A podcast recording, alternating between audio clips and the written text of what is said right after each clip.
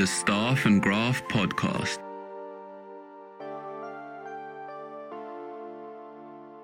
This is weird. My lock's been drilled, so I open the door and my steering wheel is missing. And looks for salad. You know what? You're trying very hard not to get sued. You can have all the talent in the world skating around, but if you don't have a goaltender, it does not matter. Team Tidy Business, baby. Welcome back to the Staff and Graph Podcast. And I'm Mike Stephens, and sitting virtually across from me is not the future first GM in NH- uh, female GM in NHL history, Rachel Doerrie, but it is Sportsnet's Chris Johnston. Chris, how you doing, buddy? I'm great. I'm I'm just happy to know the first future first and uh, female GM in NHL history. So It's great. glad to sit in for Rachel. I just hope that she still chooses to know us after she ascends to that level because I feel like it's going to be, you know, she's going to get too big for her britches. We got to make sure that that tamps down a little bit. Well, it's been my experience when people start working for teams, they seem to forget your phone number. So Exactly. or, or maybe don't respond with the same verb as they once did. exactly. Um, all right, let's just hop right into headlines. I guess it's a Leafs game day. You're a busy man, far busier than I. So let's let's get this going. So number one is it, it's it's gotten to the point where it's almost masochistic to talk about them. But the Buffalo Sabres, it was released today that they fired another scout. They have six now. For context, the Leafs have thirteen. Um, that's pretty ridiculous, in my opinion. Uh, do you know anything about this, or what are your thoughts? Like, just anything, really. it's actually crazy how that organization like where it's at right now i mean if, if you even go back to the hiring of, of you know kevyn adams as their gm i mean they cleaned up the front office then you know he, he, didn't initially have an assistant gm i know he's in the process of adding one we expect him to hire jason karmanos but i mean even leaving aside the fact that he has very little direct front office experience to not insulate him with people that do uh, you know, is it's a tough spot. You know, especially when you have a season that goes this wrong, uh, as it has for Buffalo. I mean, look, we can imagine them not having a great year. We can imagine them missing the playoffs. I, I don't think I could imagine them losing 17 straight games. Yes. And they lost 17 straight games. They didn't not win 17 straight games. This is sticking in my craw. This is tough. Like, it's not a win. There's no purgatory here. It's a losing streak. Right. Hmm. Well, they got a couple points along the way, I guess. Is, Hey, is- good for them. They did it. but you know, like this is this is a disaster, and this would be a test of anyone who's been through it. But you know, Kevyn is a first time GM, and the fact that they're getting smaller rather than than bigger. I mean, I, I do think that there is a fine spot with these organizations. Sometimes you can grow too large, and you don't know exactly what everyone does, and and communication doesn't work so well. But you know, they just don't have a lot of people to lean on, and it's it's still an important time. I mean. Uh, we've already seen them make an Eric Staal trade. They're, they're obviously going to try to make a couple more before the deadline, and then even on the other side of that, they're, they're still going to have to make decisions, and and you know how they draft will be important. And and so I don't have any specific knowledge into the the, the, the scout restructuring that's happened today, but I think if we look what's happened in the last six months, I mean it's it's an unusual trend that Bucks convention and and I would suggest partly explains how they found themselves here. yeah, I mean, you have to think so. But just, it just seems like, first of all, they thought they were in win now mode. Like, we have, we now all have that. That sort that uh, I guess behind the scenes audio of Kevyn Adams going like signing this guy like we're not trying to you know make the playoffs we're trying to win the cup like talking about Taylor Hall and yet here they are like this is like I said, it's masochistic to talk about them. This is I've never seen a team go through something like this, like a non-expansion team at least. And even then, there's like in the back of your mind, they go, "All right, well, we don't like no one really expected us to be that good, so like whatever." But this is the, everything that went wrong could have gone wrong, and we'll get to them a little bit in our in our trade deadline talk. But in a for a team that is just, I guess, looking to for a team that's not in a in a win now position, a team that's going to have to build to the future and has already failed to develop so many different of their own internal talents, what possible sense could it make to let a scout go, especially at this time? unless there's more to the story, it- hmm. you know, on the surface, it doesn't make sense. And, and- unless you know, it's more just to do with okay, we're going to hire these three other scouts, and and it's getting certain people in place. You know, people like the Kevyn Adams, for example. You know, we, we've seen that happen. You know, quite often. You know, the Leafs fired a whole bunch of scouts way back when. Yeah. Uh, you know, when, when Brendan Shanahan first sort of took over, and then they started remaking the front office with with people that that you know they were comfortable working with. I mean, I think that's normal business action, but it doesn't seem like that's necessarily what's going on in Buffalo. You know, this is also, I mean, it's funny because we want to look through the same lens. I'm I'm like this too when we're Yeah. watching sports, but this is still a pandemic, right? And there's going to be things that come out of this for all organizations that maybe we haven't yet seen. You know, I think that the idea that that they're really being squeezed from a cash standpoint, you know, that that seems to maybe explain some of hmm. what happened, especially last summer. You know, not necessarily with this specific scout instance, but you know, they, they seem to be spending less money and trying to do it on the cheap and and man, they got so far to go now. I Yeah. That that's the thing. Like the closest comparable when you're saying like you haven't seen this, like I was thinking of like Edmonton, right, where they had that run of first overall picks and didn't really, but they didn't crater back to the bottom of the league in the middle of that. Exactly. And then they did get Connor McDavid. I guess that's the one thing maybe that, you know, Jack Eichel is a pretty good piece for that organization though, and they still haven't built a team around him capable of winning. So I, I don't even know where you start. I, I actually like the one thing Kevyn Adams said recently. Is he's like, you got to start just winning a couple things, like small, like you know, mm-hmm. just win one or two of these smaller deals leading up to the trade deadline. I know we can laugh at that when they're in the midst of everything being on fire, but at some point you have to pull, start pulling yourself out of the, the tailspin, and he's going to have to do it largely alone because there's not a lot of people working with him. Yeah. Well, I guess that brings us right into our next headline, which is that they finally made a move like that. And and it looked like honestly that they somewhat won that deal because Eric Staal, who was traded to the Montreal Canadiens for a third and a fifth round pick on I believe it was Saturday, um, is having a terrible season. Like it, it, it just as everyone in Buffalo. is. it, it's understandable. And for them to be able to get a third and a fifth round pick I mean, there's going to be no scouts on the uh, like on their staff to actually look at the prospects who they might actually draft with those picks. But just on the on the forefront, having those having those picks pretty pretty big deal. What do you think of this trade? I actually like it from both ends, and it's not just fence sitting. You know, if you look at Montreal, they stockpiled a ton of draft picks, you know, over a three-year period. I don't mind them dealing from some of that draft capital to try to strengthen their chances in, in the North Division. You know, they have to make the playoffs, and and you know, I think that they're in good position to do so, but they have a lot of games left after that that week-long COVID uh, quarantine break, whatever we want to call it, uh, in a short amount of time. And so I think getting some depth and a little bit more help down the middle.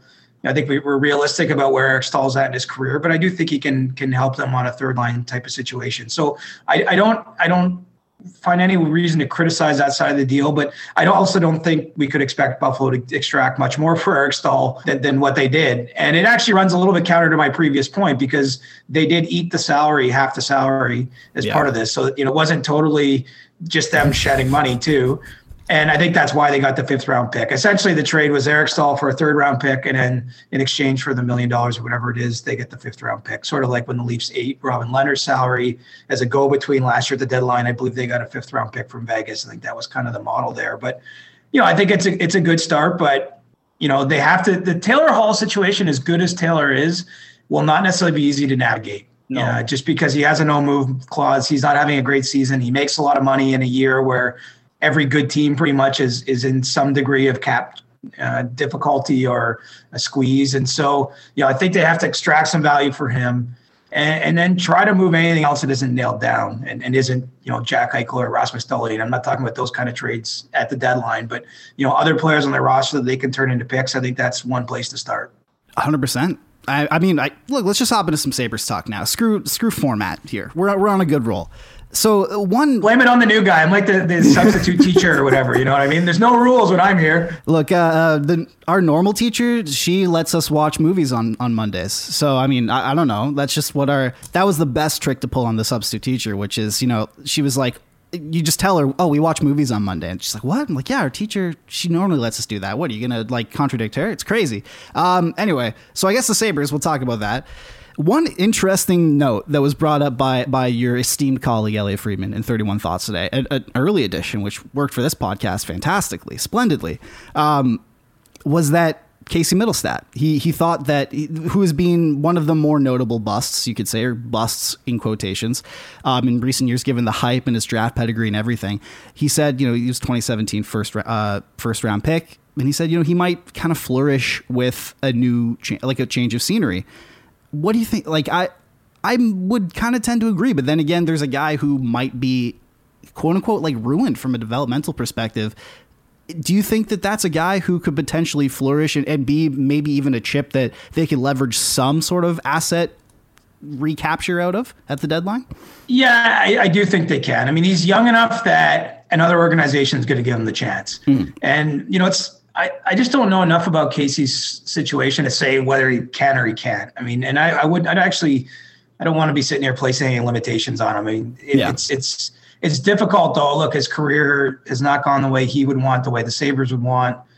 Uh, needless to say, I think that they they were they were thinking, okay, he might be up here, but at minimum he's here. But the career has kind of been down here, if you know what I'm saying. Like it, May, might be lower than that. it's it's been lower than even probably what they were thinking would be the the the, the bottom for him. And so, a I think he would welcome a change just to to start fresh, and and b yeah, I think that that's the sort of guy I'm talking about. Is that it's okay? Yeah, you go through and you got your your printing UFAs; those are no brainers to trade. Uh, Who else aren't you not trading? I mean, again, I think it's Eichel and Dahlin, just because I, I really believe you have to be sure of the marketplace before you move someone like that. And you know, obviously, Jack Eichel's case, he's he's injured right now, and I think that that probably makes it impossible uh, for it to happen before April 12th. But you know, I literally think like anyone else, I guess Dylan Cozens, you probably exclude from this just because he's so young and he's playing meaningful minutes already for them as is basically their top line center. So, you know, other than that, like I think anyone should go. And and so you know, Mittelstadt's name is definitely out there, uh, and and you know, I, I don't think because it'll be a sign of the way his career's gone. I don't think they're going to get a huge asset for him, but this is probably the time to do it. Absolutely. I mean, obviously they're not going to get a ton for him. Like it's like he like you said, his career is is in the in the toilet at this point. Like let's be honest, he's he was a top he was a top 5 pick, I believe. And I think I think eight maybe is in my eight, head. yeah. I'm I'm not always the best at remembering that, but top ten I think. That sounds right. He was a top 10 pick, but the hype was crazy on him. Like the hype uh, coming out was this guy is going to, you know, he's going to be the uh, the sort of Leafs with with Matthews Tavares. It's going to be Eichel Mittelstadt. It's going to be and then he ended up in Rochester basically for most of this time. Yeah, I mean, there has to be like a mental component to all this because I just the moribund sense of playing for that team right now. I, I can't imagine what it must be like to walk into the rink and go like, "Here we go again." And for a guy like Taylor Hall, who he he I, I've I keep saying this man like he did this to himself. Like he he he reached free agency. I, I know we're in the middle of a pandemic, but players were getting some decent like some decent offers, and also he got offers from I think it was Colorado and, and Nashville. And Nashville's on a streak now. We'll get to them in a little bit. And he so he finally reaches free agency for the first time in his in his career in the middle of his prime you'd say it's one opportunity to really cash in. And he goes my opportunity to leverage myself my time to bet on myself i'm going to go to buffalo. And everything has happened. Do you get any sense that he, of what his mental status is right now Here's the thing, I'll defend that decision a little bit. really okay look do your best do your best I mean, it, it's a disaster. Like it, it didn't Yeah. work out at all. But I mean, if we're just going from like the process standpoint, what a hot take right there I think you could, I think you could do worse and end up with getting eight million up front for a Yeah. year and playing with Jack Eichel. Like, like again, in that marketplace, like nobody was, as it turned out, when he hit the open market, like I think Colorado's top offer was around five million a year. Um, Nashville, I think, was willing to do a little bit more than that. But like the point was, he wasn't getting eight times eight somewhere, which Oh, yeah. you know, honestly, a year earlier he might have. Partially because he was closer then to his Hart Trophy win, but also because it was a different environment. And so I don't think it was absolutely crazy to to bet that maybe it could he could catch lightning in a bottle with Jack Eichel, have a monster season, and parlay that into something. But you know, I think what will be interesting now, Mike, is that my understanding is some of the teams with interest in Hall are are hoping to speak to him as part of the the trade to see if he might do an extension. Mm-hmm. And you know, I, I don't really know where he lands on that yet. If he wants to, you know, make that kind of decision in season, obviously, it probably depends on the team and the money to some degree. But you know, I wonder if instead of going through it all again in free agency, if if we see him say sign a two or three year extension as part of this trade, Uh, you know, I, I don't yet know what how he feels about that, but it certainly there's a feeling in the marketplace that that's maybe what it's going to take to to make this trade happen. Because then that team may give up a little bit more to satisfy Buffalo's needs and feel a little bit better that they're not just getting a rental. So what would you give him? Like you can't. How can you extrapolate any val any like potential? Uh, I- would say like analysis on what he would be, any risk reward kind of capability from a season like this. Like you can't analyze him. He looks defeated. And you go, is this is is he on the downturn? Which I guess an age curve would say yes, but he's still like he seems like he would still be a pretty good player, and yet the last couple years he has played in I would he the last two years he's played in the two most moribund franchises in the NHL. Like I'm just waiting for the Katie Strang piece on Buffalo to come out any day now. Like it's it's one of those uh, with him playing in Arizona. What do you give this guy on an extension? Like you say, a three or four year extension. That's even a big commitment for him at this point, given where he's cratered to. What does that even look like? Well, I guess you're just trying to steal some value there, right? Like you're Yeah. to convince him to sign a five million dollar three year you know deal. If you do that, it's probably a worthwhile risk. I mean, mm-hmm.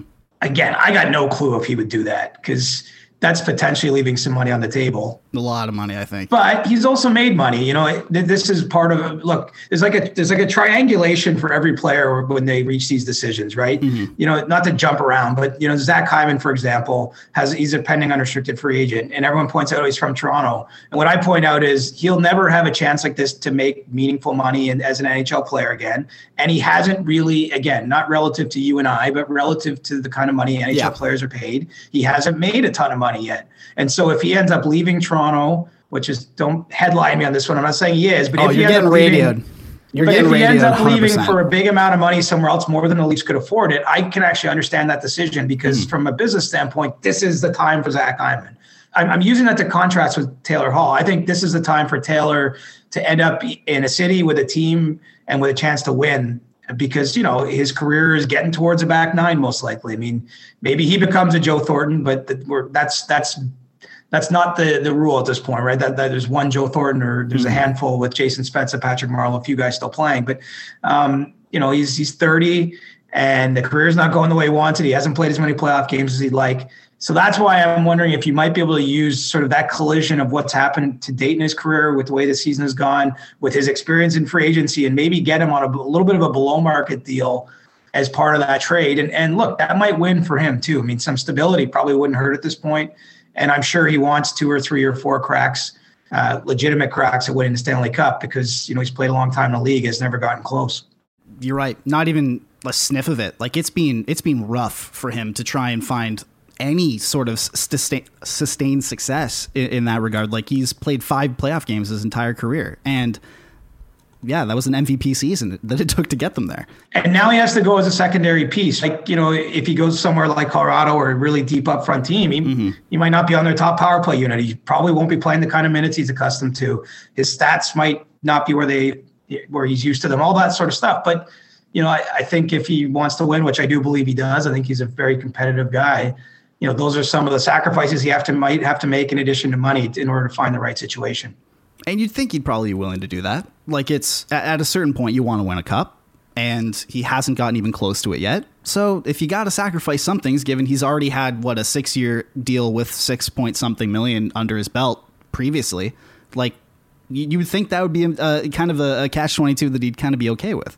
Right, and it's also a life preserver out of Buffalo right now. You know what I mean? Like Yeah. the, if we, if we envision this scenario playing out before the twelfth, you know, it's it's a chance for him to get off the ship. Like I love Derek Stahl's quote when he talked to the Montreal media. He's like, he's like the best part of leaving there is I don't have to try to explain what was going on. Like he was basically, man you know. And I don't think he was throwing a shot there. Like I think it's like literally he's been around the league and he's seen some shit and he's like I like that. I've never seen anything like that. Like I don't know like how do you explain losing 17 straight games You can't. At a certain point, that defies math. Like it defies probability.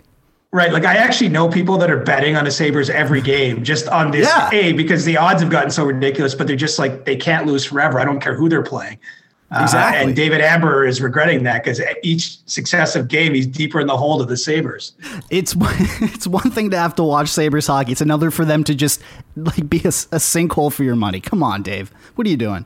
He's actually i gotta to, to, to be real here he's really good like he he's winning nhl game parlays all the time but i'm always wary of those guys that tell you what they're winning because you don't really know how often they're losing to go with it you know Exactly. Yeah, you got to be. I'm, I'm just starting to dip my toe into that. and Even then, it's it's a wild it's a wild west kind of. I was I was actually thinking like I. I I stayed away from doing it, and thankfully, I would have lost some money. But the the day where their entire coaching staff went went into uh, COVID, um, protocols, which was just another like straw that's going to break the camel's back there. I was like, okay, they're going to win this. Like somehow they're going to pull this out. It's the day of their entire coaching staff is gone and they're on they're they had lost 15 at that point. I'm like they're 100% going to beat the Penguins here. They didn't, unfortunately. But, you know, well, the Penguins had like a roster with like guys I've never heard of, which is embarrassing to say because I'm paid to know that stuff. well, it's like literally Dogs. they had a guy. Yeah, that guy scored the first goal. I was like, I've never heard of that player. Never. And like I'm a guy I covered the AHL for 3 years. Never heard of this guy coming up ever. Like he's just, you know, just a guy. And yet here we go. Like he's playing next to Crosby or Malkin and he's putting up points. Speaking of, I guess other recent Stanley Cup champions, because this this ties into what I was going to do in a headline, but it's weird and it it was a very weird notification to get yesterday. Mike Hoffman was a healthy scratch for the Blues on Sunday night. What is going on there? Because we'll we'll branch this off into a bigger conversation about the Blues who might be a seller at the deadline. But this is a guy who, and I mean, how much can we really expect from a guy who signed a PTO? I mean, come on. But this is a guy. this is a guy who he's got 20 points in 33 games. That's not that bad for a guy who's making you know a smidge above four. Like it's or 4.5, I think it is. Like there's is there something going on there? Like this doesn't seem typical. Well, he, what, what's going on there is you have a coach who doesn't trust a player, you know, Yeah. because despite Mike Hoffman's 20 points in 33 games, you know, he's not been getting top line power play minutes, which given if you look at his career trajectory, how he's basically made his name as an NHL player, is, is he someone who's been very good on the power play.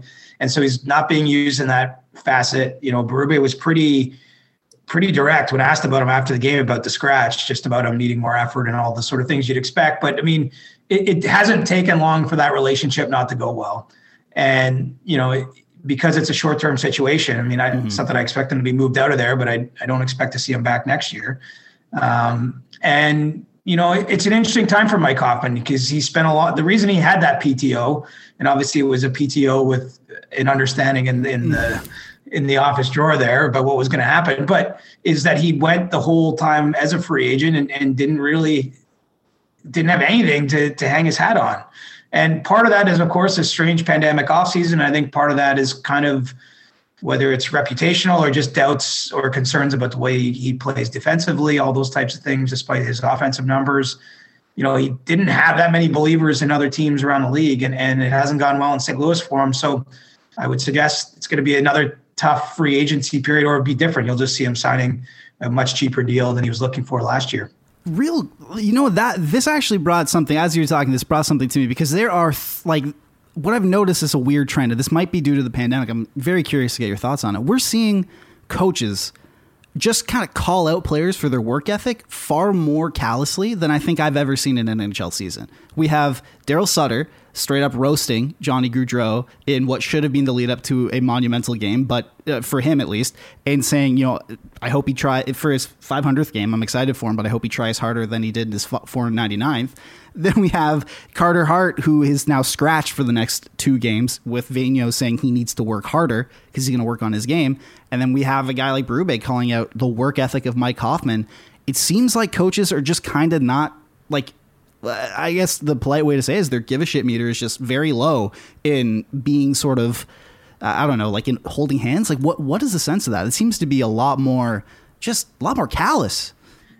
You're right, and and look, there's no way to prove this. This is just like CJ's 10 cent psychology. but I I honestly wonder if it's just part of the conditions of this crazy season. Mm-hmm. Honestly, like. I know from talking to people that there's there's a lot of concern sort of quietly about the mental health of everyone involved in this thing. Um, that it's just a I mean, look, it's a grind of a season. There's tons of games. It's compacted.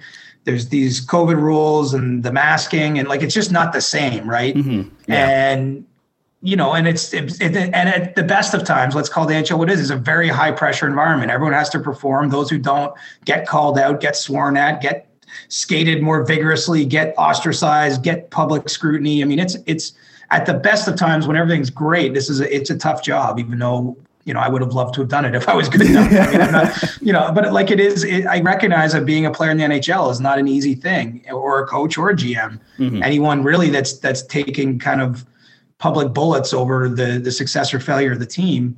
Um, and I just wonder if all of this is is some players maybe struggling, maybe with motivation, with their own mental health. I mean, I, and I'm not suggesting the three guys you mentioned specifically because I don't know anything about their cases, but I'm speaking generally that that could be a factor. And I wonder if the short fuse for coaches is just maybe some of the different strains they're going through. And and to me, that's completely plausible. Like I know of a few people that I that are sort of trusted voices that I speak to for teams that like think for sure they have players that are kind of dealing with mental health events that they've never seen before in their life.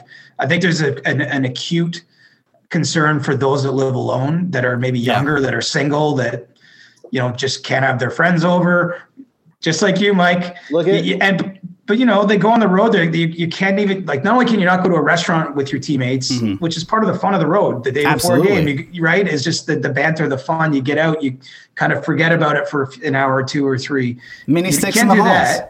Yeah, but and I know they play video games and all that together, but they yeah. can't even do that in the same teammate's room, like legally, and, and maybe they're doing it. But like, there's just so many rules that, that basically say you have to be alone at all times and wearing a mask and away from everybody. And mm-hmm. and so anyway, there's a few players that I I know their GMs or assistant GMs are really worried that that that's impacted their play. That there's no other explanation for why they maybe haven't performed up to past levels or what have you. And so I just wonder if it, this is just it's more of a crazy pressure cooker and and it's not to excuse anyone's behavior or what's being said but i i do think that that probably has something to do with it because i know myself that I, I don't feel the same covering this season like i found my job much more difficult mm-hmm. and there's not like one thing I can say. It's not just like I'm like, well, I used to do this and now I do that, and it, that's the whole difference. It's it's just kind of a general feeling, and, and, I just I think that that feeling is more universal maybe than some of us recognize like everyone's just a little more tired right now, even though we're probably sleeping more than ever because we got nothing else to do.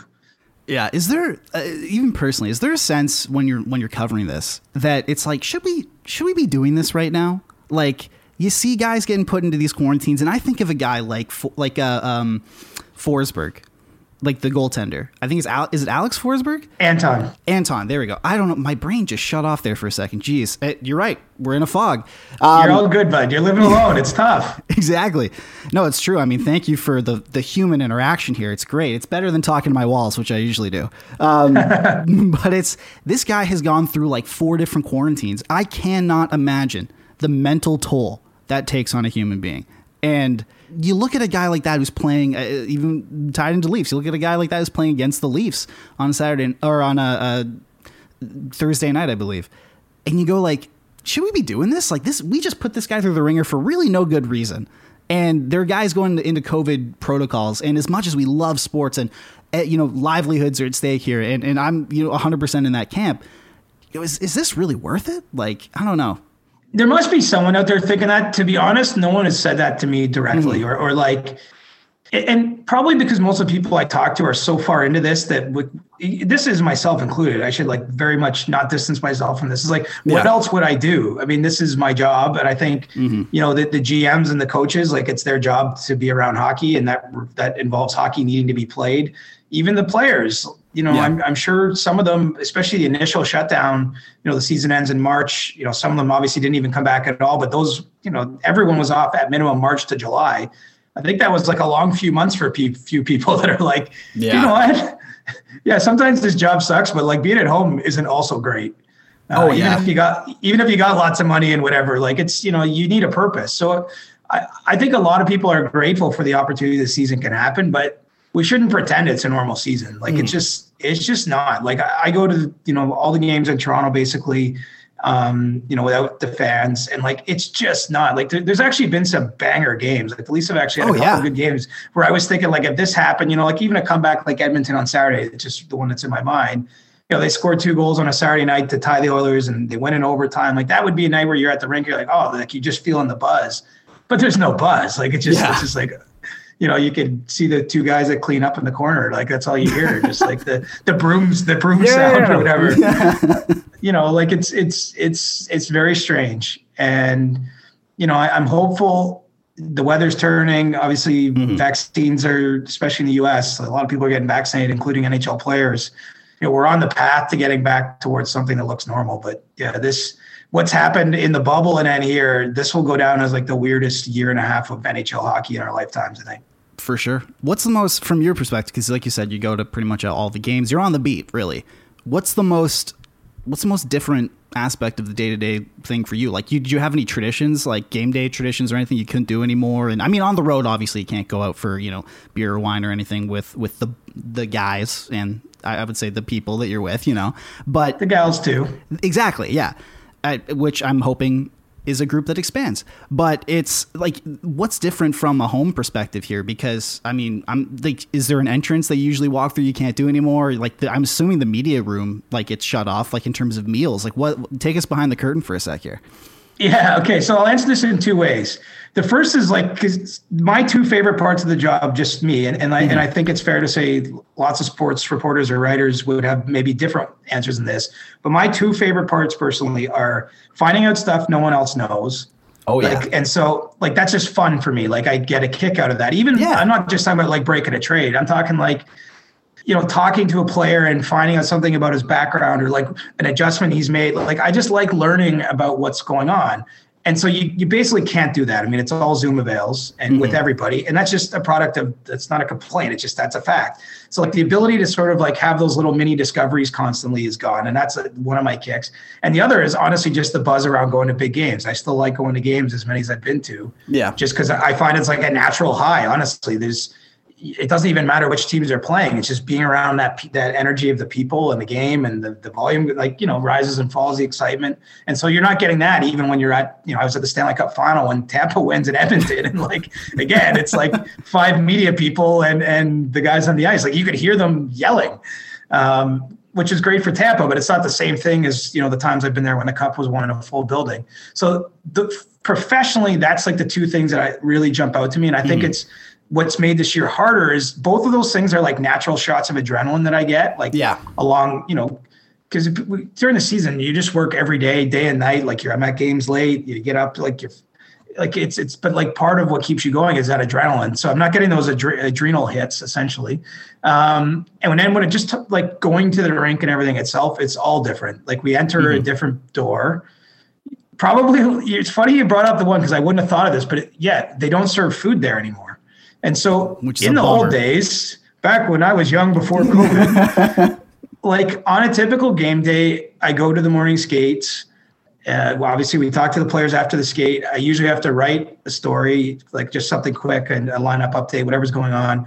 I usually do a TV hit, and quite honestly, I would often stay there all day till the game. Yeah. just because it was it was easier. I might leave for an hour to go for a walk or to grab a coffee just to get outside, but like I wouldn't ever go home. But now you have to go home because you're not allowed to stay there if you want to.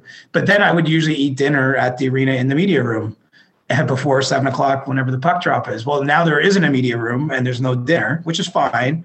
So you have to sort of either eat. It's just your day gets kind of thrown off. Like when do you eat? I find myself bringing food in. Obviously, you have to stay apart from the other reporters. Like the whole thing is just a little weird. Yeah. Uh, we also have to get tested, which is one thing I'll give MLSE credit for. First of all, it makes me feel safer. For uh, sure. And secondly, I recognize there's a cost to that that I'm not bearing. I'm not. I don't have to pay for that. But it also gives me a certain amount of peace of mind that you know if I pass a rapid test, at least that you know I, I probably don't have it. Especially a week when you're going there multiple times and you're passing multiple tests. So everyone has to pass a rapid test to get into to, to cover Maple Leafs game, which I appreciate because you know I I'm not doing anything in COVID, but you still never, I, you know, these new variants they say are pretty transmissible. And Yeah. I live in a building. You just wonder in the elevator through the vent system, whatever. You know, I'm just not sure. Wow, I, I I did not know that they were doing the rapid testing for media. So that's that's incredible. That's something Yeah, that's a luxury. scouts, media. You know, I think I'm pretty sure the security guards that work there, and you can't basically you can't work. Like if you produce, obviously, if you have a positive Hmm. test, um, you you have to leave, and then I would assume you get a real test. And you know, thankfully, I haven't had to experience that.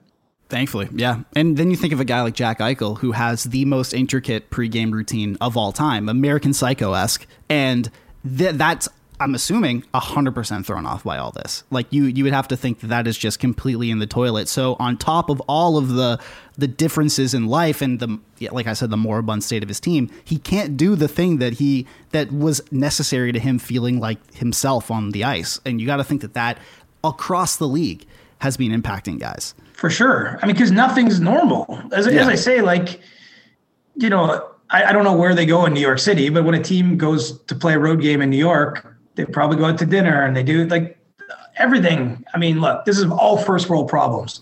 I recognize there's there's lots of people out there worse off and that have been truly impacted by the, this in a way that NHL players haven't. But but uh, that being said, I don't think it should be lost on anyone that just how different this is, and I think how challenging it probably is for some people. You know, the flip side is there's probably a few guys that like if they weren't playing, they'd be going, you know, having some struggles at home too, and this is Yeah. giving them some some life. So you know, I guess there's just the, we can't do broad strokes for 800 NHL players and, and all the associated people that work around the league, but. Uh, I do know we'll all be pumped when we're in a full building again, feeling safe. Oh, And, man. like I can't even imagine the Roaring Twenties are coming, man. I, I'm sure of that. Man, it's I like like what I'm saying. After this is over, I'm either gonna be like an agoraphobe, like I'm never gonna go outside and be like the sun is scary, or I'm gonna be like I'm gonna go like primitive. I'm gonna be feral. I'm gonna like it's gonna be insane. I, it can go one of either two ways, and I'm really curious. I just want you know what I want to go to a movie theater again. Like I loved going to movies. Love going to movies alone. Even that I'm, I'm a big proponent of solo movies. It's it's the way to go. And that that is something like if I ever had a free night, go go and see whatever's playing. Doesn't matter. And that's something that I've really missed, and I cannot wait. Like what's what's the number one thing for you? I want to go to a bar, honestly. Oh, yeah. And it's it's not just the drinking; it's just kind of like the Being around. that, feeling. You know what I mean? Like I, I basically haven't had that for a year. Mm-hmm. Um, just being with my buddies too. Like I haven't seen a lot of my friends at all. Like I mean, like zero. Uh, just because I'm older than you are, like some of my friends are married and stuff. Like they're they're not leaving. Even in this last summer, when there, there was maybe an ability to do stuff outside, Mm-hmm. like You got to be safe. I don't know. It's just like it just it's such a hassle that we just didn't bother. I mean, you know, obviously we stay in touch, but I just like to see a few friends and have a couple drinks and like have a game on in the corner and be taught. Like, I guess I want to be carefree again a little bit, Mike. Yeah. And, and uh, you know, that to me is an idea of carefree. Um, God, like I, I would take that. So, and traveling too is an obvious one. I, I'm not traveling right now during the leaf season. Uh, I'm not vaccinated. It's not really worth the risk in Rogers' eyes, and I'm fine with that. And so, you know, I haven't. I went to Edmonton for the month of September and covered the conference finals and the Stanley Cup final. But other than that, I haven't gone anywhere in a year. Which, given the pace of my old life, I just I want to get back to, to some of the old cities, see people I know, and just but like that was the life, man. That was. I hope I get to see it again. Like you say, you worked at the candy store, and that like you talk about those adrenaline uh, spikes for you. Like that's hundred percent got to be a source for it. Is traveling, talking all the all the people around. You know, like it's uh, the, the airport, like waiting in airports and complaining about you know plane delays and all that. Like even that's just fun. Like it's something you want to get back to. Yes, and and going to games like I- like Yeah. I liked being at the games. Obviously, it can get a little mundane at times, and not every game's great and all that stuff. But like when you consider everything else I could have done for a living, this this is this is about as good as I could have probably worked it. So I, I, appreciated it before anyway. I was never someone. I actually am just not a complainer. I wasn't a complainer about flight delays and all the crap. But you know, I, I will appreciate it even greater uh, on the other side. I'm gonna be looking forward to your first strongly worded tweet at like Delta or whatever when you get back. When they fi- inevitably give you a plane delay, you can be. like, I, I can't wait. It's the, it's the, it's it's a rite of passage for media members at this point. I have screwed up on Twitter like anyone, but I have never done that once. That's a badge of pride. I think I think I go back to 2008 or 2009, and you can you could do the search right now, and there's I've never tweeted like angry at Marriott or Air Canada or whatever.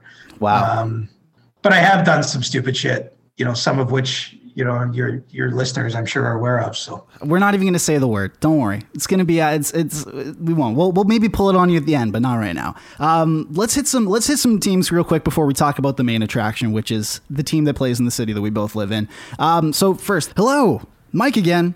This time to talk to you about hosting your own podcast with our distributor, Blue Wire Podcasts. And there's no better place to host than Blue Wire Hustle. Now, Hustle is created to give everyone the opportunity to take your podcast to the next level. Or if you want to host a podcast and just don't know where to start, Hustle is the perfect place for you. As part of the program, you'll receive personal cover art, Q&As with Blue Wire's top podcasters, access to our community Discord, and an e-learning course full of tips and tricks. And on top of that, we'll even help you get your show pushed out to Apple, Spotify, Google, Stitcher, and all other listing platforms. And the best part is, you can get this for only $15 a month. That's the same rate as any other hosting site would charge you just for the initial setup without all these extra bells and whistles we're giving you.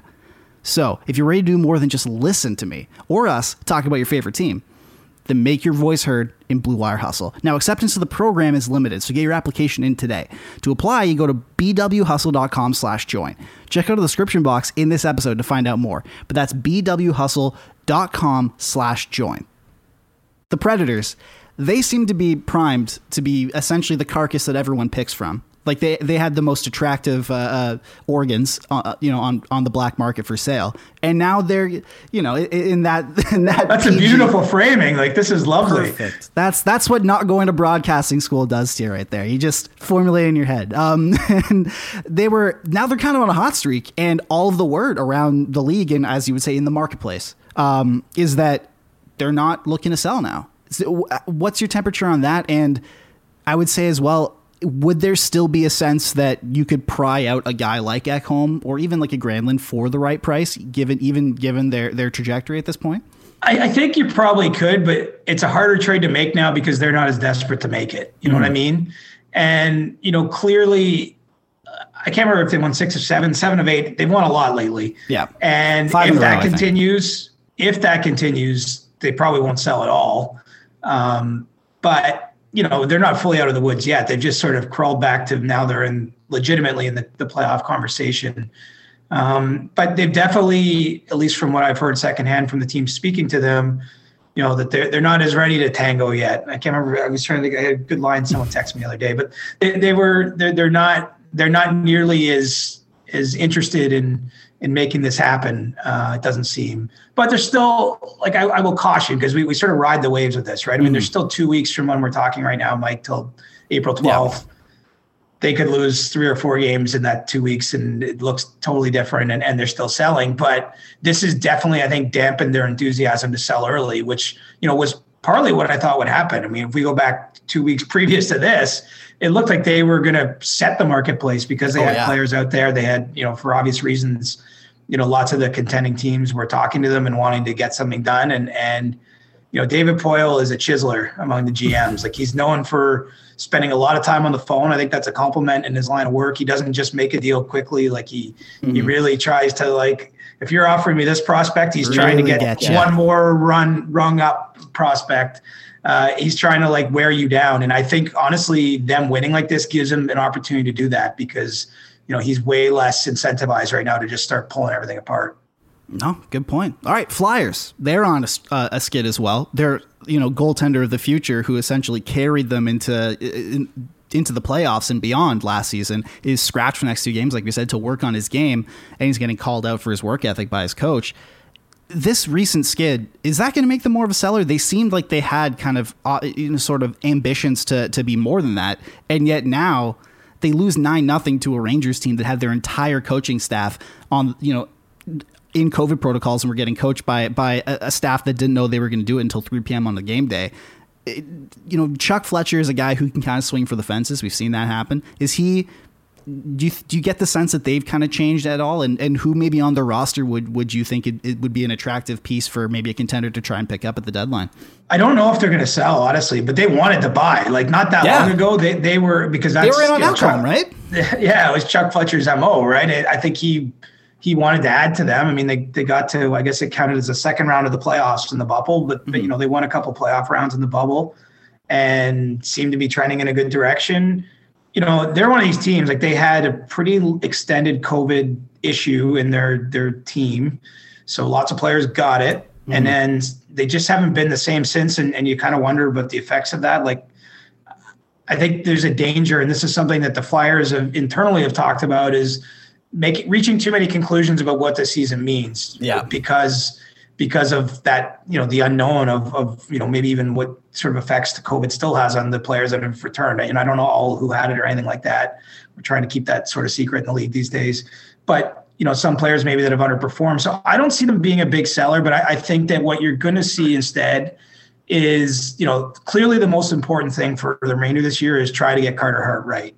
Yeah. And I don't know if calling him out was the right thing, honestly. Like, yeah, like how do you go about doing that? Because look, I, I I'm, I'm the time little, off makes sense. Yeah, but but like scolding him, him well, giving him time off to me doesn't make sense. Yeah, like I, I'm I'm a little I'm 25, so I'm a little older than him, but not too much, and I would not respond as positively to that as I would maybe a different approach. Like that's not how you reach this generation. No, and look, he's been an excellent goalie for how he like there there aren't many like him, right? Like mm-hmm. you have to go back to like Carey Price to find goalies that played as many NHL games, you know, before 23.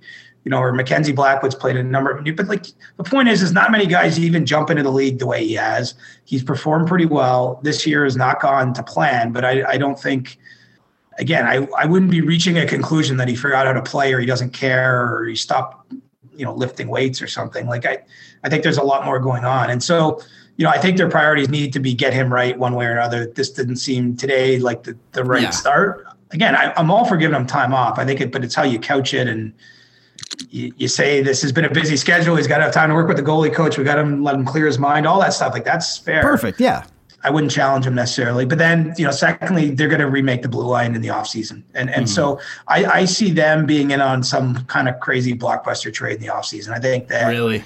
Yeah, I think losing Matt Niskanen right before the season, like he was still under contract, right? He basically went through the bubble and was looking ahead to what the NHL was going to be this year. And he's like, peace, I made enough money. like I mean, all credit look, to him, honestly. Yeah.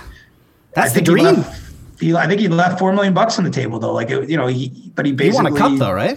Yes, Didn't he? in Washington. Yeah, You said. did. right. But like, I think he just realized it was going to be too hard on his family or on him personally, whatever. And he's just like, I've had enough. It was a great career. Goodbye. But you know that it's not that just losing him is why they ended up here, but I think that it, it sort of disrupted what they planned for their blue line. Mm-hmm.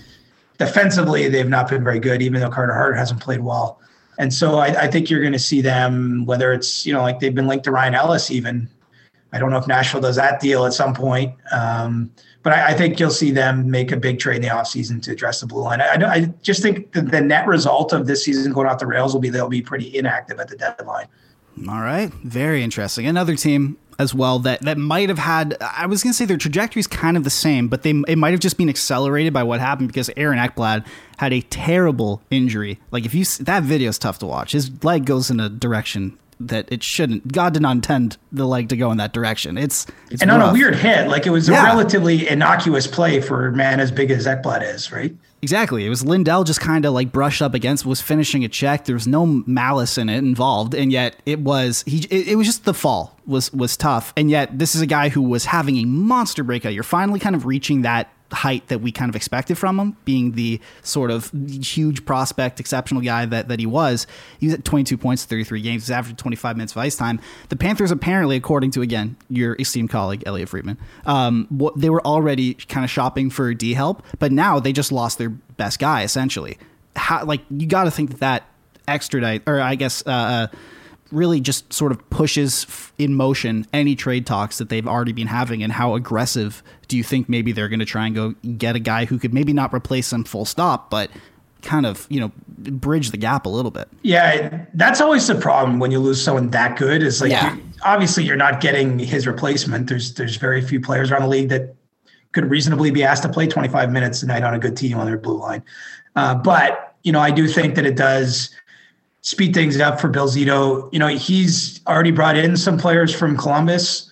You know, I would think if the Blue Jackets end up selling, say, like a Savard, I could see him being all in on that.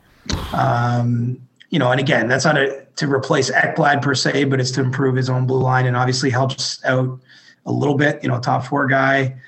You know, Yeah. I, I think they will be. De- I think they will look. They, they've been good. Like that's that's a thing. Like I'm sure a lot of people, too. although although look, this is this is a sophisticated hockey podcast audience. So you guys, some of you guys are probably watching the Panthers, and not just because you bet on them with David Amber, but um, but let's face it, league wide, they're they're maybe not getting a lot of love because you know No. they, they haven't done a lot to command attention over the years, but. I think that they're legit in terms of them taking a step this year, and, and they want to continue that. And so, you know, I think that they will be active. As I say, watch out for Columbus if Columbus ends up moving D's. And I think they should be closer to that because, you know, they were like Nashville. They'd won a few games, but then they lost two in Detroit over the weekend.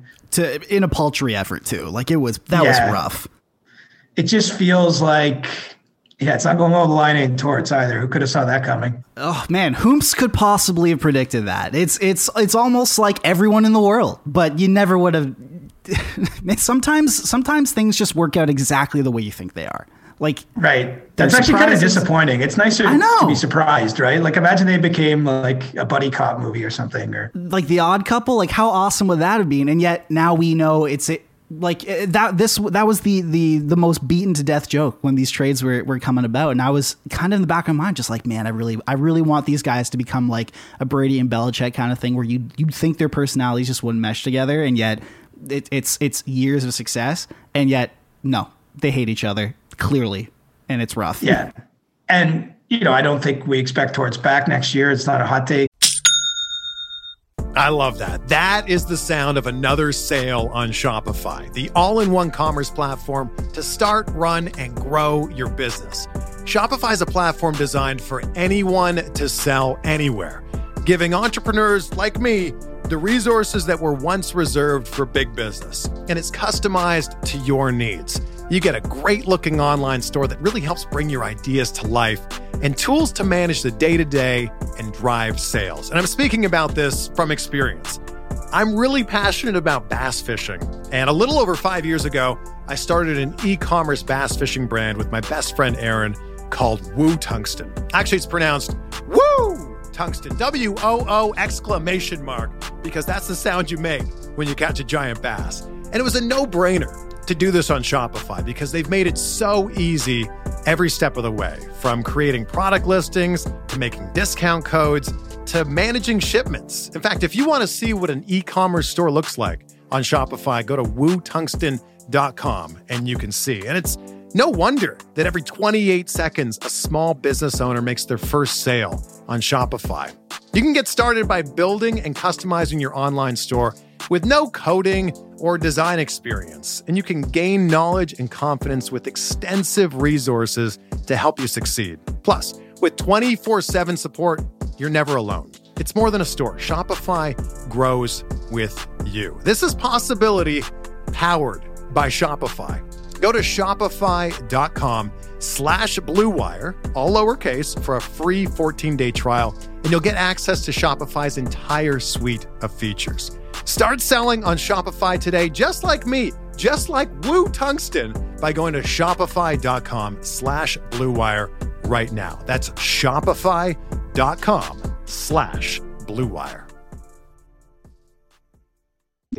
I suppose stranger things have happened, but that doesn't seem like it's going to happen. So we'll see where it goes with Laine. But it's, you know, it, it feels like the end of something a little bit in Yes. Columbus is sort of what I'm getting at here is that, you know, they've already lost some good players. They got big decisions on uh, Werenski and Jones coming. Foligno's an unrestricted free agent, their captain. You know, they've already traded Dubois. Like the team that they were two years ago is just, it's quite different now. So I, anyway, let's connect Florida to Columbus. I haven't heard any other specific D's though on them. I mean, I'm sure there's there's other people in the marketplace that are after, but there's not a lot of impactful. Like if Ekholm doesn't move, you know, I think Savard I count as impactful, but like there's not a ton of player. Like a lot of the D's I think will move would just be bottom pair depth Yeah. guys. I, I don't know how many truly sort of top four D's will move, and so. Let's uh, let's see if we can we can get some Savard to Florida rumors going. All right let's do it let's the it, the machine's already rolling you just did it Love Um, it, love it. All right, let's talk about the main attraction, the Leafs. You're before you have to go out and cover them. So we got we got a couple of topics to hear, but first of all, I just want very very general question. What's the biggest need right now? Because this is the topic on that's filled countless hours of sports radio. What what the Leafs need the most? What's your opinion? Well, you know, because it's been out there for so long, everyone knows they think their biggest need is another forward to Yeah. play in the top six, basically on the second line or third line and have Kerfoot play on the second line or whatever. But, Mm-hmm. you know, someone who fits in the middle of the roster. I'm starting to wonder about the goaltending, though. You know, exactly. That's what I was And- just about to say. yeah, I, I get where they're at on this. And look, it's we're talking about injuries. They at least have access to the players and the medical information. Mm-hmm. We don't. So, you know, But we're all I doctors. We're all esteemed only- doctors. Right. And I can only operate on what I'm seeing. You know, I Mm-hmm. get to go to the practices, so I get some sense of I, I get some sense of what normal is. Yeah. And this isn't normal, if you know what I'm saying. Like Jack Campbell's been such a great story, but it, the, the the flip side of his story is that he's only played six games because he's only been healthy to play six games. Like he should have played 15 games by now. Um, like it just based on his play, but but he hasn't been in there. And and what I find really worrying is that the last time he missed three weeks, from roughly the end of February to March 20th, give or take, he skated almost every day. So like he was on the ice doing work with the goaltending coaches, like looking like he was on the verge of a return, mm-hmm. but he didn't return for three weeks. So then we see him play three games in, in eight days after Andersen officially went out injured, and they won all three games. Fair enough. He misses great. practice the day after the third win, and then the the next day is today. And yeah, he was on the ice, but it's just, and he's not starting against Edmonton tonight. Anyway, oh, this is a long way of saying. So what we know is that Frederik Andersen hasn't skated for ten days. Yeah. And the reason that's significant is because it means with each passing day, the longer time he's going to need to ramp back up whenever he's healthy enough to get back practicing hmm. with the team. Like you miss two weeks, he probably needs at least a week of skating before he can even think about playing. And so, you know, he's his day to day injury, as they've labeled it, is now getting into week to week. And at a time when Campbell is again injured with the same injury that's had him already have two, you know, significant layoffs. And then you're down to Michael Hutchinson and Vini v- double V. Is it is it Vaney? Vini? How do you pronounce Vini, it? Vini Vehviläinen, I think, is how you pronounce his last name. But uh, wait, is, this, is this guy's first name Vaney? That's what I want to know. Like, what is going on?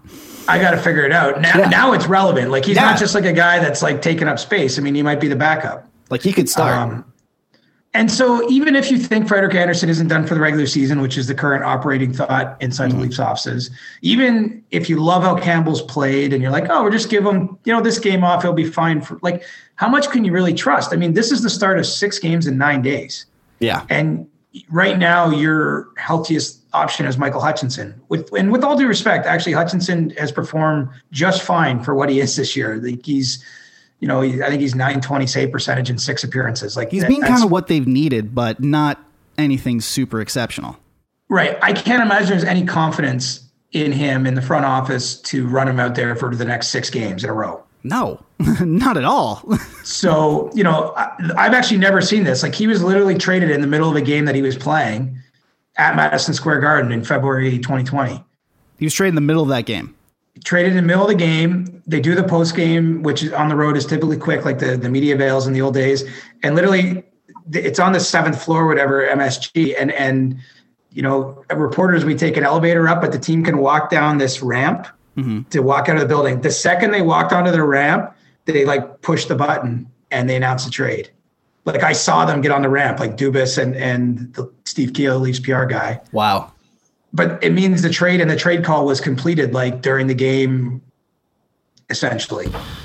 My point is is like they got to a point where last year where they had to trade him in the middle of the game because they couldn't watch him play anymore. They hmm. had to find you know someone else to to insulate frederik andersen so i just i don't know how they can feel that comfortable like They their can't. reasoning their reasoning right now is that if they're not putting frederik andersen on long-term injured reserve for the rest of the season they don't have much cap space which is true and that because they want that forward, they don't want to eat it up by getting another depth goaltender. But I, I just think it's pretty risky because if Andersen doesn't play for the next several weeks, maybe this Campbell thing goes day to day for three weeks, the way it already has once this season. Like I, again, I don't have access to the medical records, or but even worse, maybe he forces himself to play while injured but can't perform, and then gets injured even worse. Like this just feels like a tenuous spot and you know, granted, there's not one savior goalie out there to get, I but I think they got to get someone else in here they trust to play ahead of Hutchinson. Well, yeah, I mean they're one they're they're one Campbell groin tweak away, which seems increasingly likely considering just what his history is from a Hutchinson Vehviläinen tandem, which would instantly be the worst in the league. I think. Like it's this is like Vehviläinen hasn't e- he's he's loved by a lot of like people who have watched him in Fin in, in the Finnish league and all that, but whenever he's been in North America, he hasn't put up good numbers. So it's it's I mean goalies And he's barely played this year. Like it's not even his fault, but like he was like a taxi squad guy with the Jackets. I think he played Yeah. one game. Then he came to Toronto. He served a 14 day quarantine. He's been on the ice twice now. Like I, he might back up Hutchinson tonight. Like what happens if he has to go in the game out, out of a 14 day quarantine? Like we have no idea. like That's you might be- rather call David Ayres at this point. Like quite honestly, like Yeah.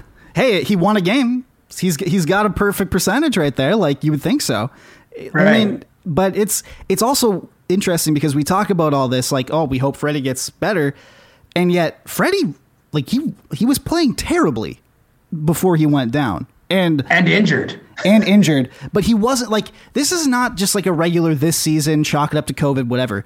He has not been the Frederik Andersen that fans have seen from him, or at least come to expect that he is, since December of 2019. Like my life is unrecognizable from when frederik andersen was the you know top ten or top five goaltender in the league that he was.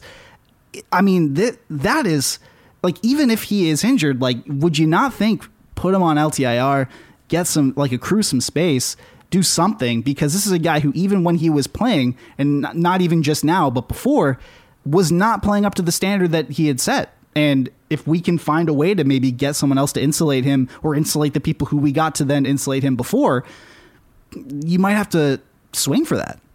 and that might be where this is headed. You know, I, think the challenge with LTIR is that if you put him on there, you can't activate him for the rest of the regular season, like mm-hmm. because presumably you're doing it to go over the cap, and so he has to be on board with being done for the regular season. Like the the doctors have to say he's done for the regular season, Yeah. like that he needs that time off, and I don't think they've got to the point where that's been determined.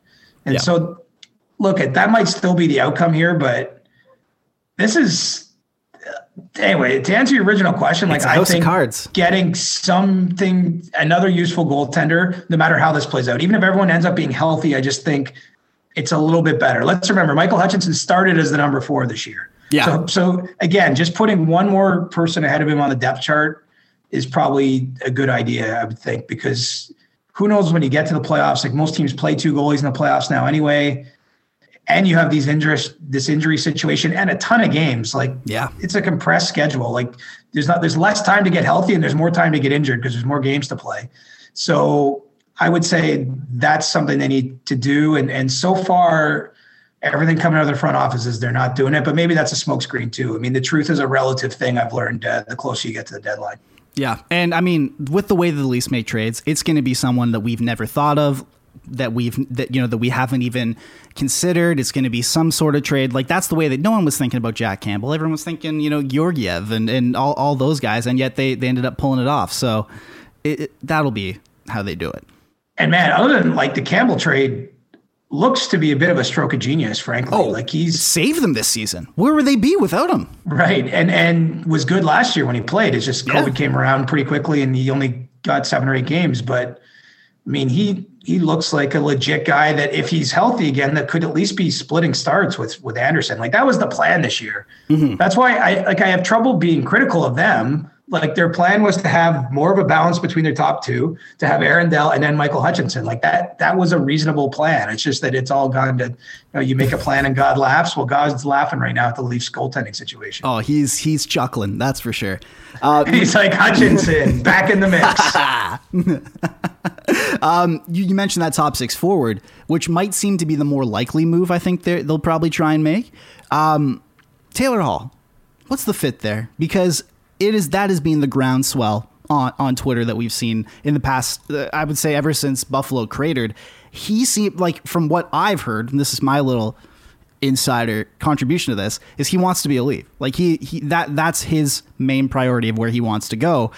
Cap situation uh, with retained and you know maybe waiting right up until the deadline so his cap is prorated as low as possible. Maybe you can make something work, swing it. Kerfoot's three point five or prorated, whatever goes out the other way. You'd think so. Where do you where do you see him uh, fitting on this team, and or even just the likelihood of potentially them swinging and getting him? it makes sense for a lot of reasons. You know, the fact Taylor's got a house here. Yeah. I do think he wants to win, as we mentioned. Like I think he wants to be on a good team. He wants to play with good players. We can click all those boxes playing for the Leafs. I, but I don't know that, that the Leafs feel that they need that exact guy. Like like my sense is they want someone that's a little sort of grittier. Like like obviously with skill, but I think that they'd like a player that's maybe a bit edgier is in if they could perfectly dictate this market. Now, the good news is they can't or good news. The the, the truth is they can't necessarily dictate the market. Yeah. So it doesn't mean that Hall's precluded. I- You know, I think that they're of the mind that they have to, okay, we have these assets we're willing to spend. We have this cap space. We got to get the best absolute player.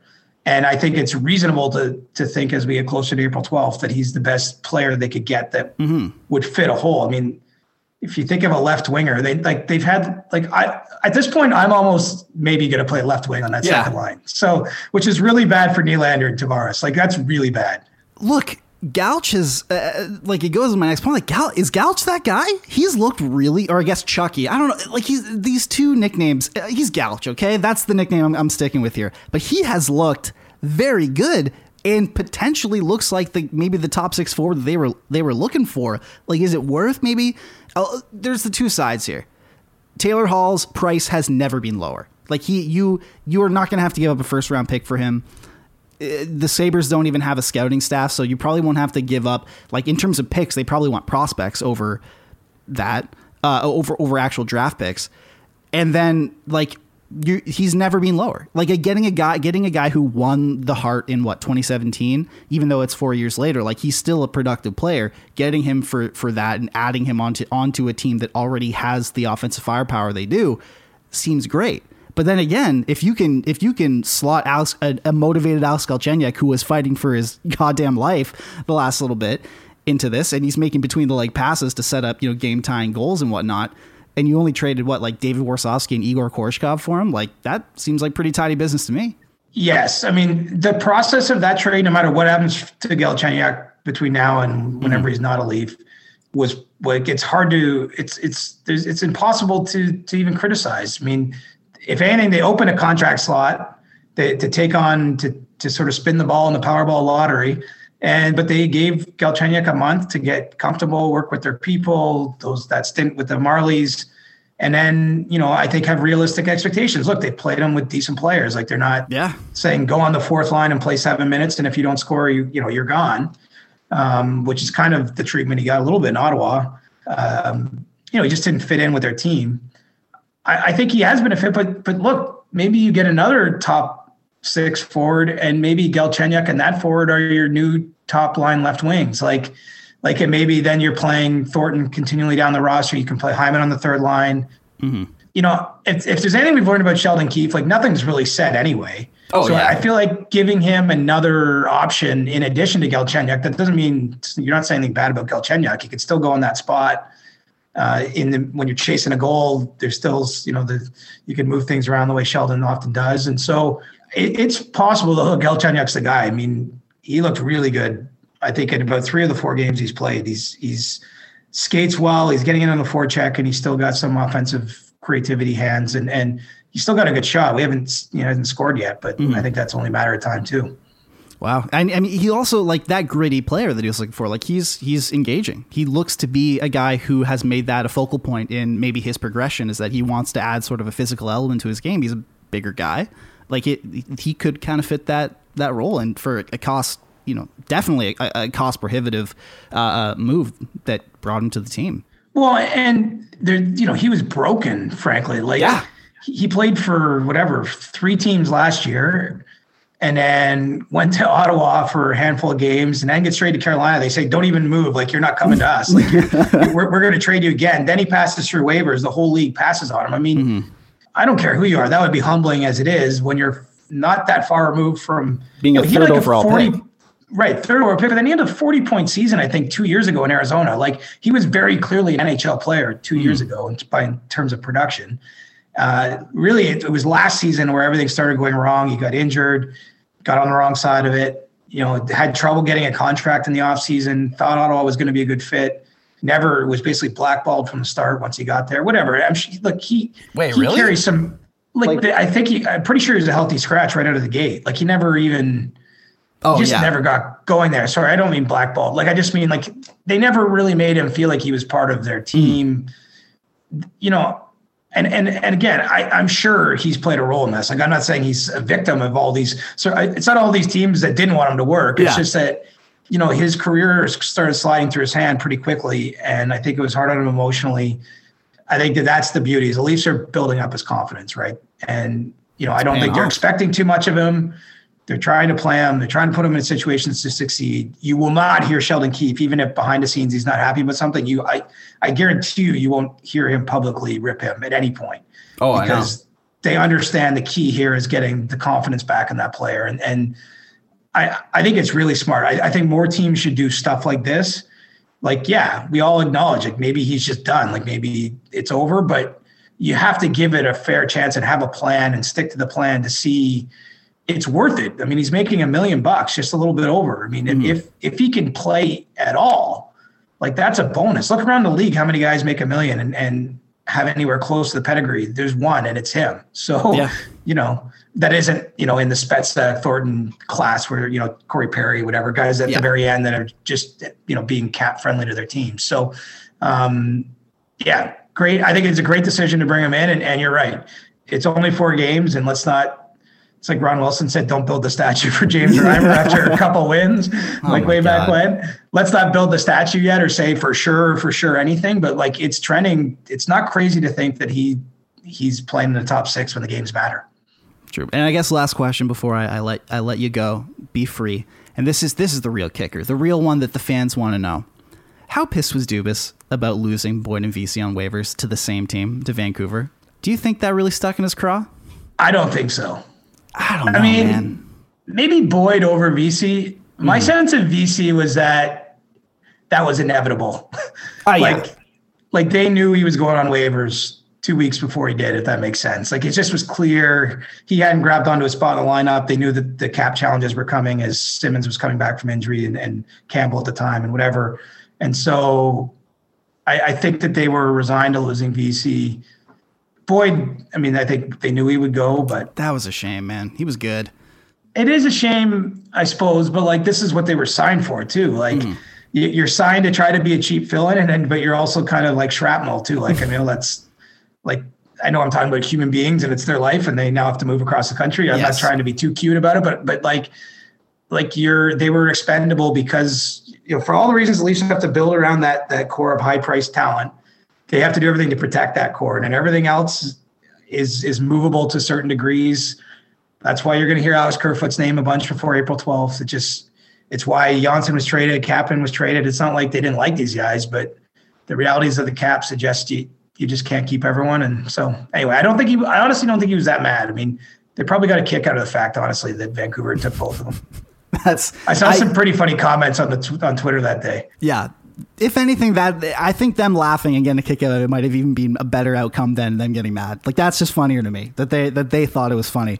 But I I, I guess real last question because you brought up Vesey, he was one of the more perplexing players I think to come through this in recent memory because he this is a guy who was given legitimately every single opportunity to succeed. Like it's it looked like it was weird. I don't and this is branching off my question like it he was brought in as a nine hundred thousand dollar guy, like you know, one year, clearly among that group of players who were not coming here for a ton of money, you know, uh, going to be depth guys, and yet it seemed like from the first day, they were they penciled him to the top six. They gave him you know PP two time. They gave him PK time. They tried to they tried to funnel him into something that was you know something that worked. What like what was the rationale behind that? Why was Jimmy Vesey like the guy? Well, I think the easy answer is he's willing to come here for nine hundred thousand dollars. Like at the time they signed elsewhere? Not at the time. I mean, we'd have to go back and we should go back and look at who was signed after. Like, I hmm. actually believe Granlund was given the opportunity to come here on essentially that deal, and you know, ended up getting two point something in Nashville. You know, it just was so far below his market. Like, I think they did talk to other players about coming in in that role, but they only had that contract sort of the, the way their cap was. I mean, every dollar was sort of accounted for, and so you know, they obviously thought it would work. It didn't, as, as you rightly noted. You know, I don't think it was for lack of opportunity or even care from him. Like he moved here early. I know that he Yeah. moved here in like October, and like spent months before the season even started skating with the guys. And like he starts on line two, he scores his opening night. Right, Willie did all the mm-hmm. work where it hit the referee. Remember in the corner? I do remember And it was that, just yeah. like, and, but you know, it was a goal you or I could have scored. But like, whatever, you, you score in your first game, you, you know, it just takes that pressure off.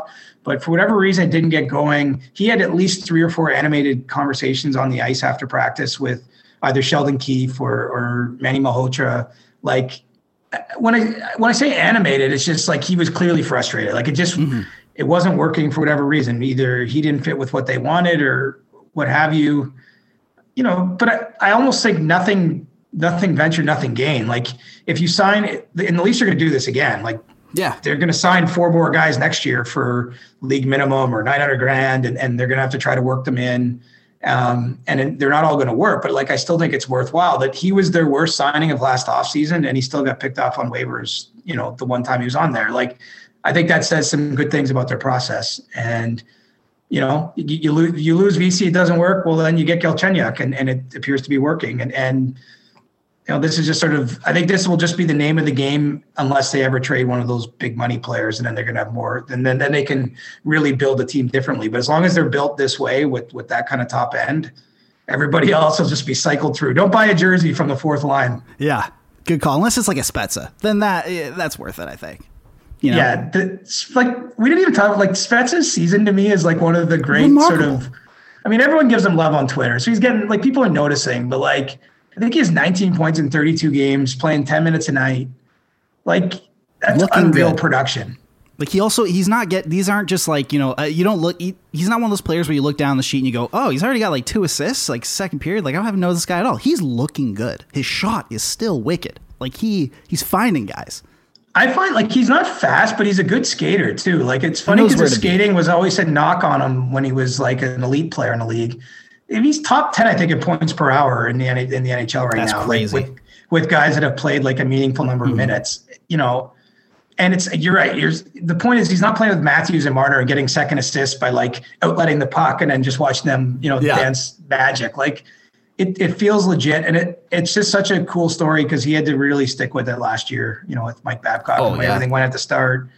Yeah, I think he's had like a lot of crap going on off the ice. Like just it's just cool to see him grind through and have this work. And I, you know, I assume he's back next year. I mean, you would you would hope so I, I think that both sides are getting a lot out of the the, the relationship. So why wouldn't you continue it? what's your sense of Thornton being back next year it's a tougher one for me. You know, Hmm. I I- think it's definitely where I, I could see it happening, but I'm a little less certain just because he's older.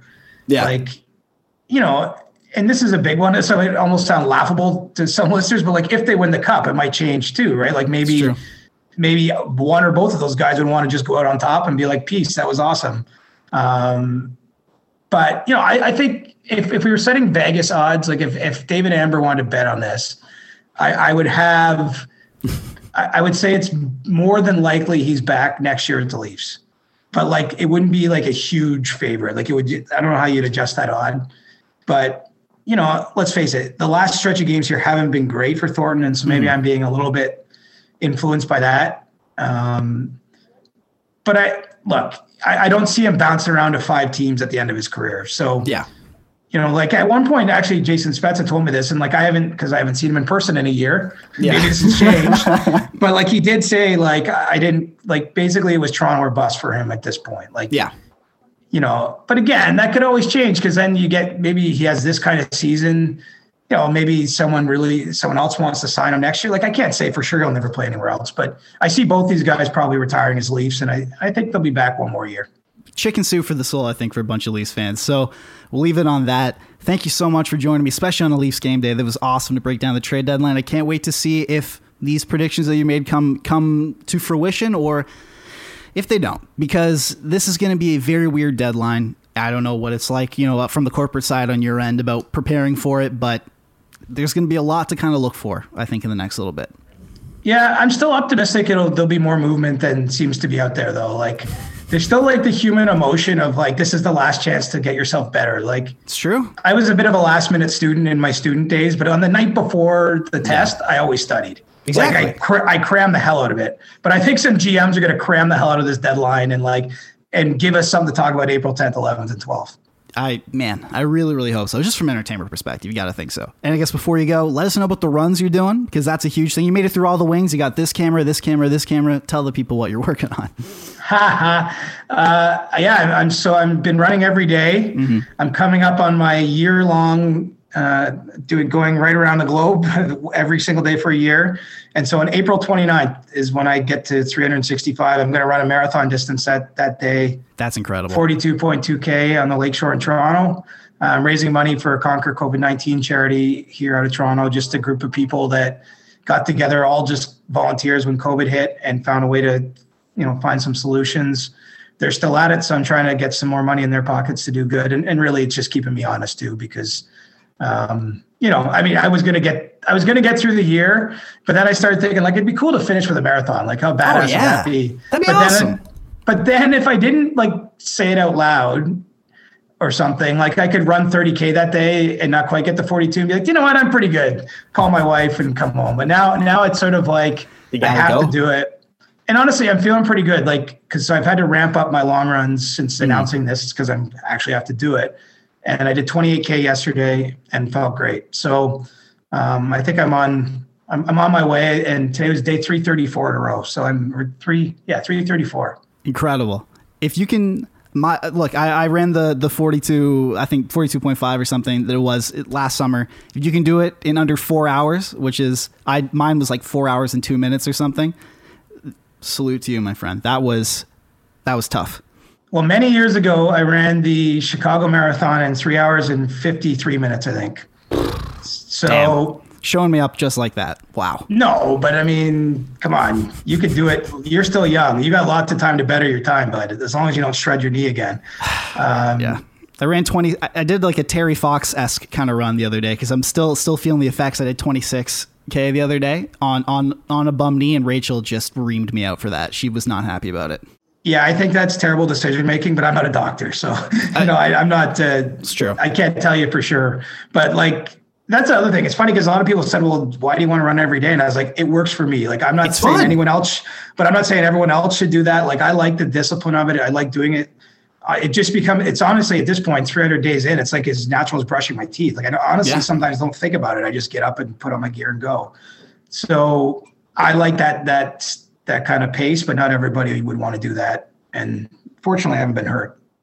Yeah, fortunately. Well, because you're smart and you don't run, you know, 30 kilometers every single day without any breaks or anything. Like you you No, that's insane, man. you know how to do it. You know how to do it correctly. I mean, I don't want to judge, but come on. No, I mean, uh, you're not a dumbass like I am. Like let's be real. Because like it's all well and good if you do that for three days, but if you can't run for the next hundred, what what good was it? Exactly. So it, it's it's me going on walks at that point, or limping around running. It, it, it's not it's it's not a good look. Let's just say that. So if anything, learn from my mistakes. Follow CJ instead of me. I didn't I didn't need to tell you that. But if you wanted to follow anyone's life advice, it's definitely definitely No. CJ's and not mine. That's for sure. Uh, but I, I should say too, I don't know that I'm beating four hours on this, man. Like, because I'm not timing my runs nowadays. Like I've been going all without the watch and everything, so mm-hmm. I don't even re- like. I know I feel really good, but I don't know how fast I'm going or anything. So I think you know what if it's if it's that if you were feeling really good after 28k, then I think you're gonna. wow, that's relative. no, but no, but I mean like for like I wasn't I wasn't sad that I didn't have to do the other 14 when I was ending. You know, I was like, okay, that's enough. That was good. like to put in perspective i after that 26k that i did and and keep in mind like i'd been i hadn't i would do like at least 10,000 steps walking every single day since then but like in terms of running i was hungry and I didn't have anything to make and I was and I was like okay I'm going to go order a burrito it's right across the street but I have to go down the elevators and I was so tired and just fried I'm like it's not worth it I'm just going to Uber eat something like that's so if you were feeling better than that after the run that you did I think you're going to be fine don't worry I went to Leafs practice after, so I was okay. Okay, God, are you kidding me, man? You you actually like contributed to society after that? I was like hyperbaric chamber, so you're gonna be fine. You're gonna be good. Don't worry. Yeah, it actually made me run beyond the Leafs practice ring and back downtown, and then I had to shower, get in my car, and go to the Leafs practice ring.